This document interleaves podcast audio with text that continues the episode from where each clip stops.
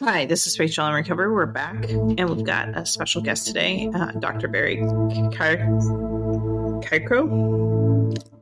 Krakow. And he's going to tell us a little bit about himself. If you want to give an elevator speech. The elevator speech. Well, I've been in sleep medicine for about uh, 35 years, and um, it's an incredibly interesting field. Of course, I've had my own sleep problems to deal with, and that was part of my fascination. But the unique aspect of my work has been that I entered the field by working with psychiatrists. So instead of just being a regular sleep doctor, because my training is internal medicine, uh, my specialty is mental health patients with sleep disorders. And this goes back all the way to 1988. Wow. When we began doing research on nightmares in mental health patients.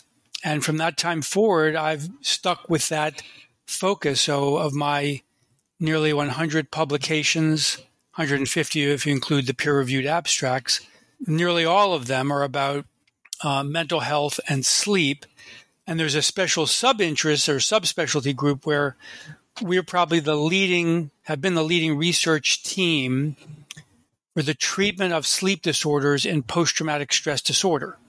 And we've actually helped redefine the concept because a key point to get across for your listeners, which I reiterate many times in my book, Life Saving Sleep, is that too many people in mental health and even general health care look at sleep disturbances as if they are secondary problems.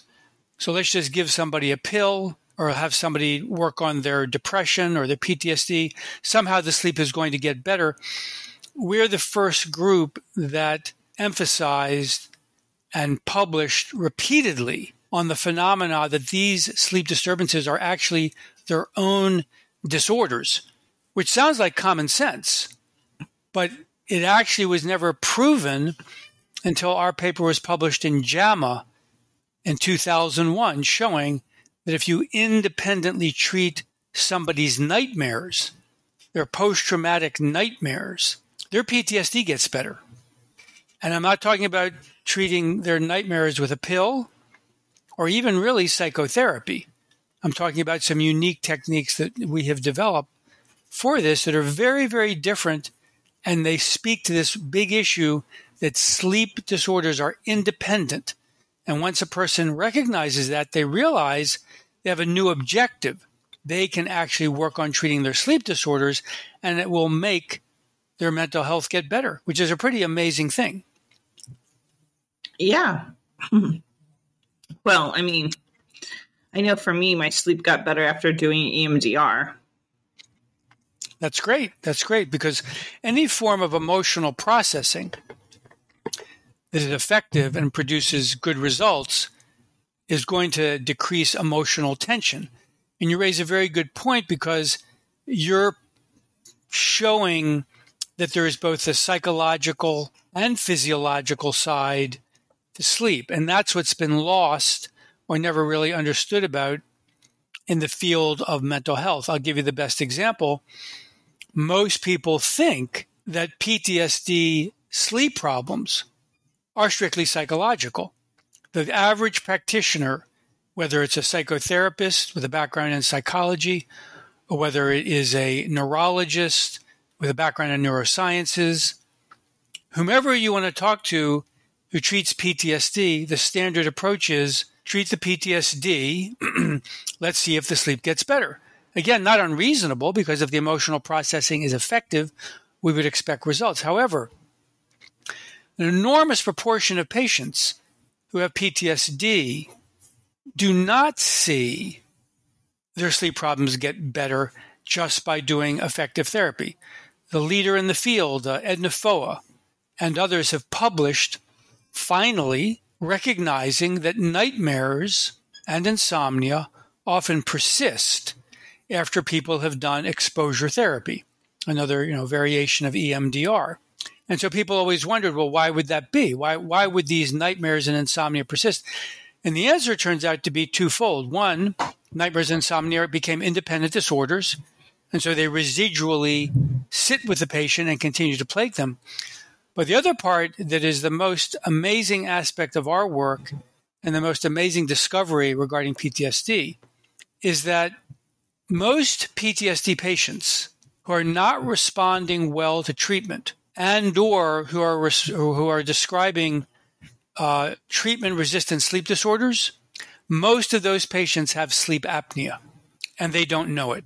And the sleep apnea could be very gross sleep apnea where you stop breathing. It could be a more subtle form called upper airway resistance syndrome, which is more difficult to detect. But the key point of this is that it's physiological. So something physiologically is destroying your sleep, fragmenting your sleep. And in those cases, when your sleep is being fragmented, your medications won't work to treat the PTSD. Even psychotherapy may not work to treat the PTSD. Make sense? A little bit. Um, because I know like when you have sleep apnea, you don't sleep at night because you well you wake up in the middle of the night because you're not you're not you just stop breathing for. That that's the classic case where you stop breathing. That's a 100% cessation of the uh, the air volume. But you can you can drop your breathing by 50%. It's called the hypopnea, and you'll still wake up. But remember, the awakenings are very short for most people. The average sleep disordered breathing patient is waking up hundreds of times during the night, but they only have awareness of three or four or five or 10 of these episodes, but they could be waking up 500 times through what are called arousals or micro arousals. And these arousals are the response to just what you said. If you don't breathe, obviously your body doesn't like it. Your brain doesn't like it. It says, I better wake up because I need to take a better breath to get more oxygen in. So that's exactly what the body does. Okay, um, and I'm also thinking. I mean, I work with my chiropractor and talks about fight or flight and like the adrenal glands and how that can also impact sleep with PTSD. Absolutely, there's many different pathways to look at. However, one of the things we're very interested in trying to understand and certainly we've we've theorized on it for a long time now is when you think about flight or fight, what is the most primal experience any living human being can have? And the answer is very simple if you think about it. It's not being able to breathe because when you actually are experiencing the sensation of not being able to breathe, you actually believe you're going to die.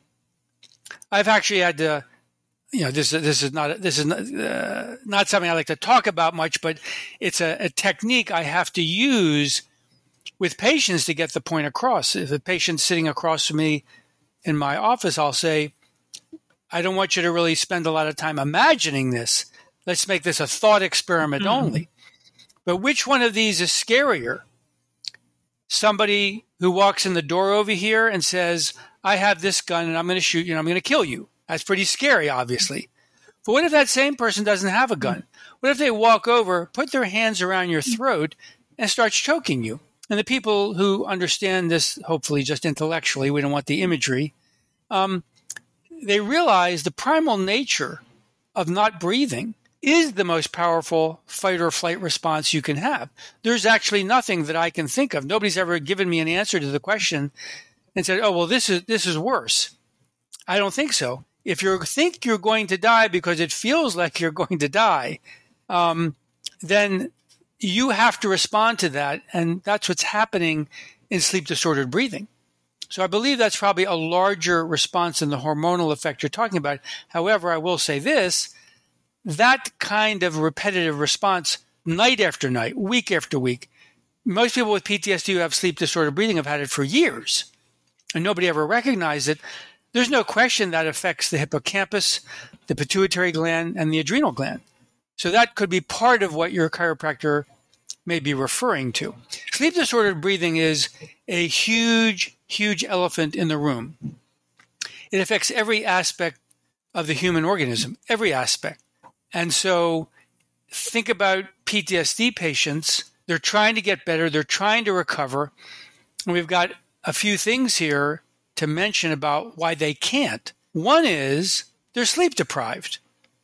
And they're sleep deprived because sleep apnea means if you slept X number of hours in bed, the sleep was actually fragmented so badly that that number of hours is off. You could have been in bed six hours, you could have been unconscious for six hours. But the sleep apnea is knocking it down to four hours. So that's number one. Number two, you have very, very light sleep with sleep apnea. So instead of getting deep restorative delta sleep or REM sleep, you're not getting any of that. So now you're handicapped by, well, how are you supposed to have energy the next day? How are you supposed to be thinking clearly? And the worst part, the part that is really, really amazing in terms of the research of just the last decade, are you familiar with the glymphatic system? Um, not really. You know what lymphatic system is, of course. We all have lymph system in the body, but the brain has its own lymphatic system. And because of the glial brain cells, they call it the glymphatic system. So that system has to remove waste from your brain. And guess when the best time it does that? When you're sleeping. When you're sleeping. And when you're in deep sleep. So you've got this really three strikes and you're out. You know, you're getting bad sleep, you're getting less sleep, but now the brain is not even functioning to remove the waste products from inside your brain that normally allow you to feel better during the day. Many people, for example, who have bad nights of sleep, who have this sensitivity, will say, Gosh, I, I wake up, I feel terrible. I feel like I'm, I feel almost like I'm getting sick. I feel like I have the flu, or I feel like I've got all these symptoms, and and eventually they go away. But I mean, why would I wake up feeling like that? And the answer is what we just described. If you have this fragmented sleep during the night, then that is going to cause you to feel rotten the next day. And you can just imagine what impact that has on somebody trying to recover from a trauma and post traumatic stress. Well, and is it kind of more like chicken, the chicken or the egg, especially when dealing with like, you know, childhood sexual abuse or rape victims? Because those typically happen at night. And so I mean, absolutely. There's a huge, I think there's a huge population out there that struggles to sleep at night because that's what time it happened, and they're Right, that's correct. There's a conditioning effect there where they would have learned to have had the nightmares and insomnia in a way to protect them because what's the best way to be protected? Don't go to sleep. So that's, you know, classic avoidance behavior, which is very healthy because you go, why do I want to put myself at risk? And this is where it gets really interesting because those same people, by going through these nightmares and insomnia episodes for years, there is speculation out there by many researchers that suggests that that psychological distress is interfering with your sleep so much and lightening the depth of the sleep so much, now that may create a risk factor for developing the sleep breathing condition. So now that's total bidirectionality where it's not just sleep disorder breathing is making your PTSD worse.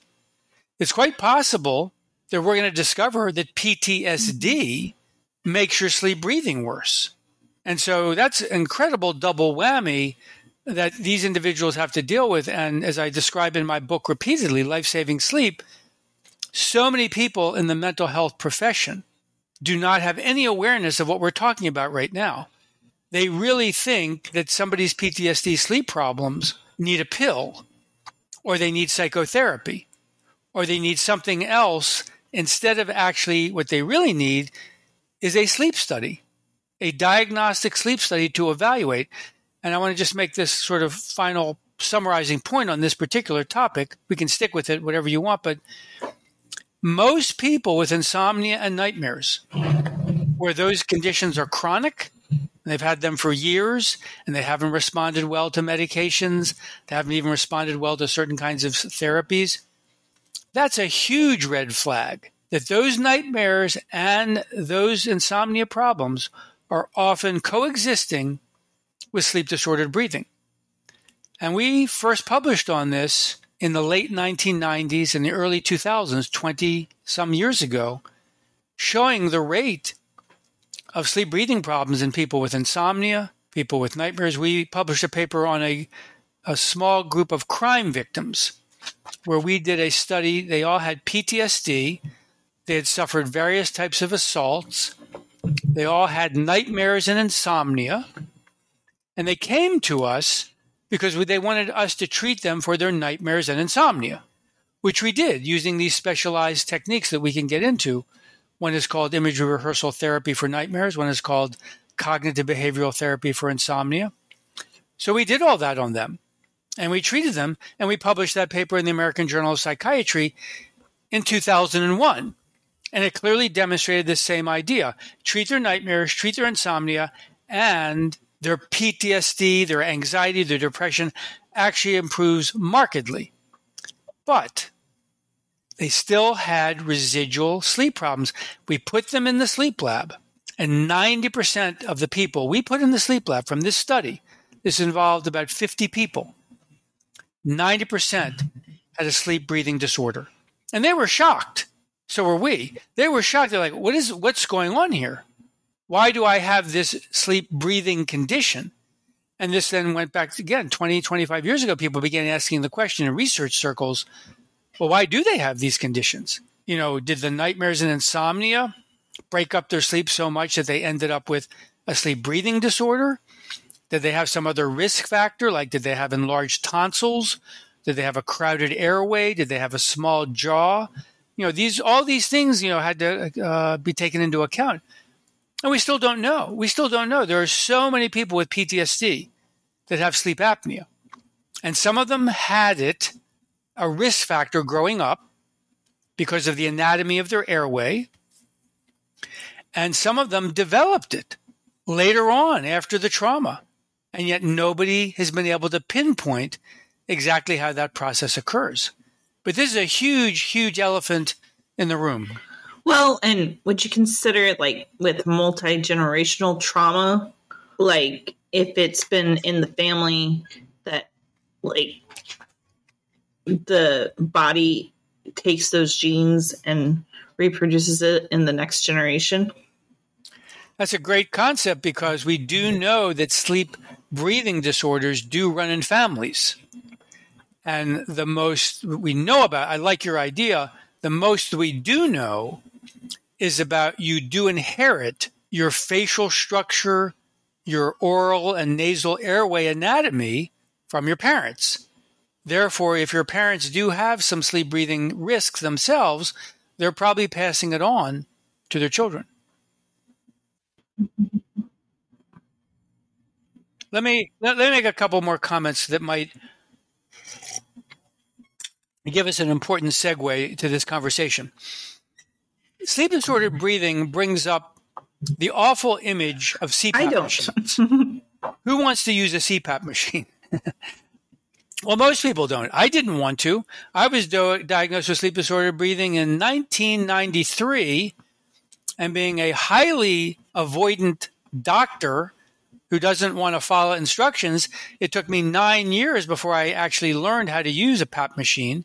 And I've been on one ever since for almost uh, 21 years now. But it's a process that exactly I want to talk about that it is not natural. A PAP machine is awkward, it's foreign, it's cumbersome, it can be overstimulating.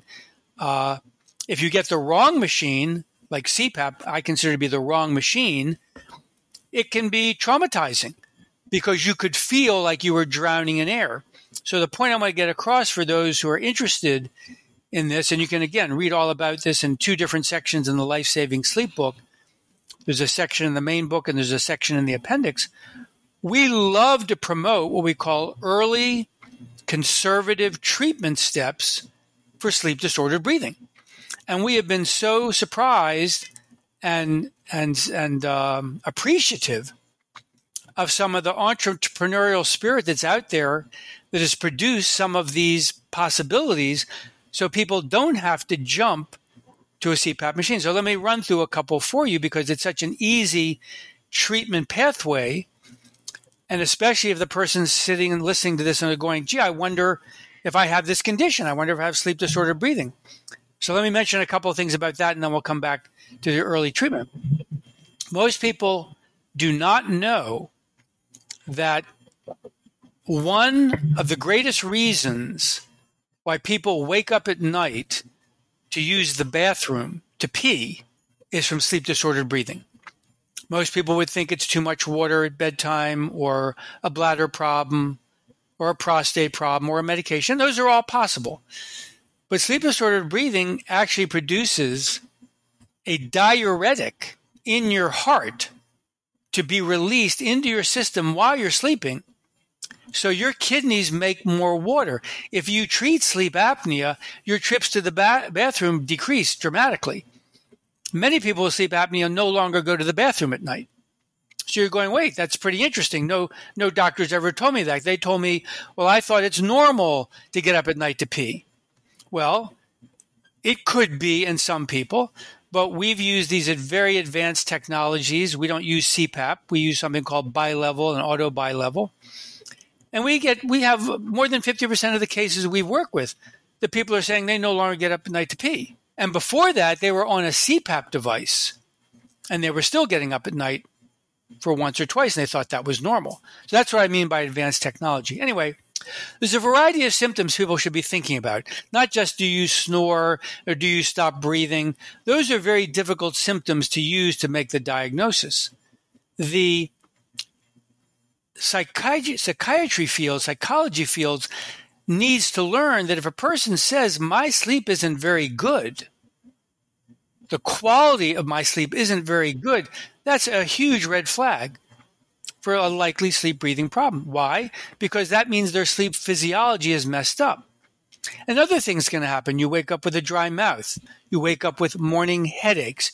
You wake up and you don't feel that good. You get sleepy and tired during the day. All those things can help people begin to ask the question, well, wait, I my doctors told me that was my PTSD. They told me that was my depression. They said that was my anxiety. Well, it could be, but sleep actually turns out to play a larger role for many of these symptoms compared to the psychiatric elements. So the person, if they do that inventory, and your listeners may be doing that inventory as we're talking right now saying, gosh, I wonder if this is me. I wonder if I have this condition. And this is the beauty now of this early conservative treatment. So the number one early conservative treatment is just nasal hygiene. And on my website, barrykrakowmd.com, I have a free one hour video. It's six short sessions all about nasal hygiene. And what it's teaching is that if you have a sleep breathing disorder, you tend to create much more friction inside your nose and throat. That friction therefore irritates the lining of the nose and the throat. You now have more allergies you're now more susceptible to coughs, to upper, uh, to, uh, upper airway uh, infections. And so it turns out that people with sleep disordered breathing have very high rates of allergic and non-allergic rhinitis, which are two of the basic components of, you know, runny nose, congestion, stuffiness, and so on. So it's extremely common that when we would meet our PTSD patients in the sleep clinic, not to mention anxiety and depression patients as well, that they would suffer from nasal congestion. And we'd say, well, we don't have to start you on a PAP machine because guess what? You can't even use a PAP machine if you're congested. It's not going to work. You're, you're going to hate it. It's going to be even more suffocating. So we would start these patients on a series of programs to improve their nasal breathing. And the simplest treatment of all was just nasal saline. Person could do nasal saline rinses. So about 20 plus years ago, when we first opened up this particular private community-based sleep center, we began doing nasal hygiene, especially nasal saline, and we get patients coming back to us saying, you know, this is really weird. I don't think I ever knew what it meant to breathe normally through my nose. And they were using nasal saline five, six, seven times a day, cleaning out their nose, blowing their nose, going into the shower, do, make it a steam shower, cleaning out their nose again. And when they learn that, they go, I'm actually already sleeping better just by improving my nasal breathing. So that was step number one. And then the next steps, again, these are talked about on my website, barrykrakowmd.com, and they're also in the book, Life Saving Sleep. There's a variety of nasal sprays out there that treat this congestion. But the big issue is the individual must determine are they suffering allergic rhinitis, which tends to mean you seasonally have the problem, or do you have non allergic rhinitis, which tends to mean you have the congestion, the stuffiness, or the runny nose all year long.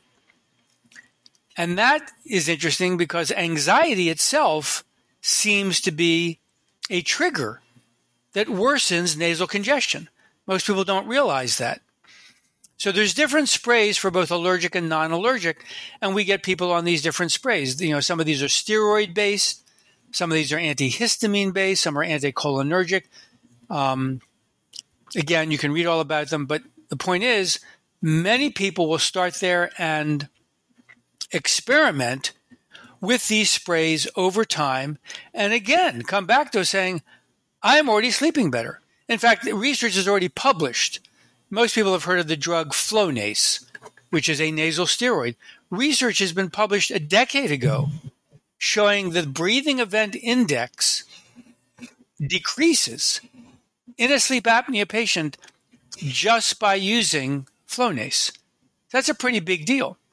And then the last phase of the really conservatives are these nasal uh, treatments where you can put a nasal strip over your nose or a nasal prong inside your nose. And these things are some of the most powerful treatments. We've had people in one study that we did 15 years ago, published it in the journal Sleep and Breathing.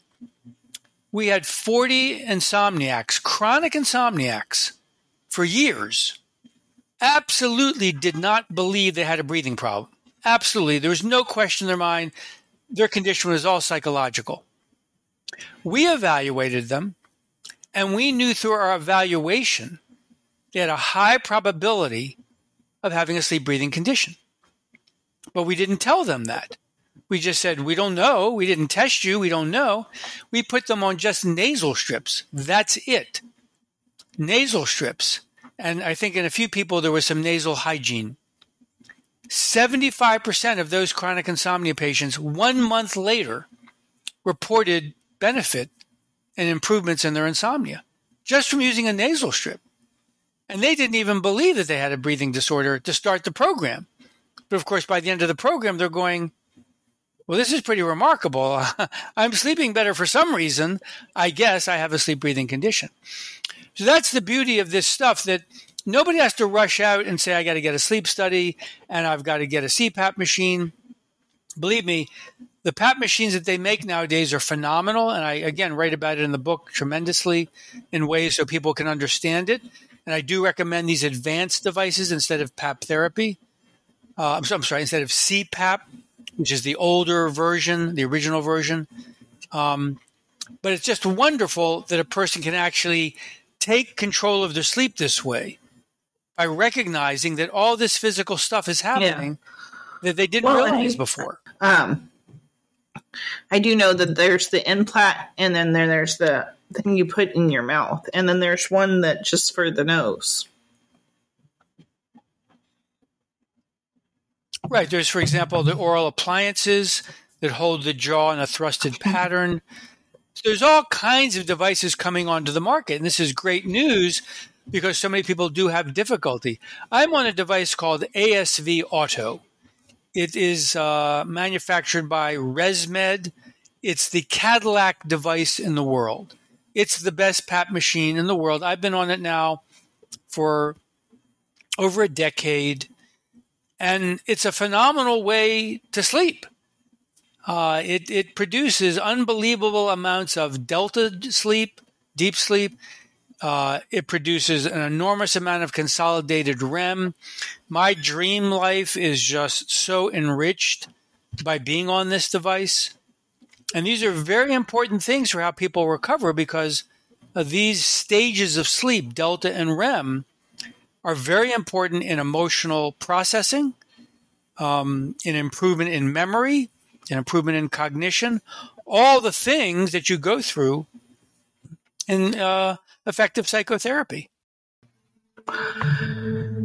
Thanks for tuning in. Tune in next week to learn more about sleep with Dr. Barry Krakow.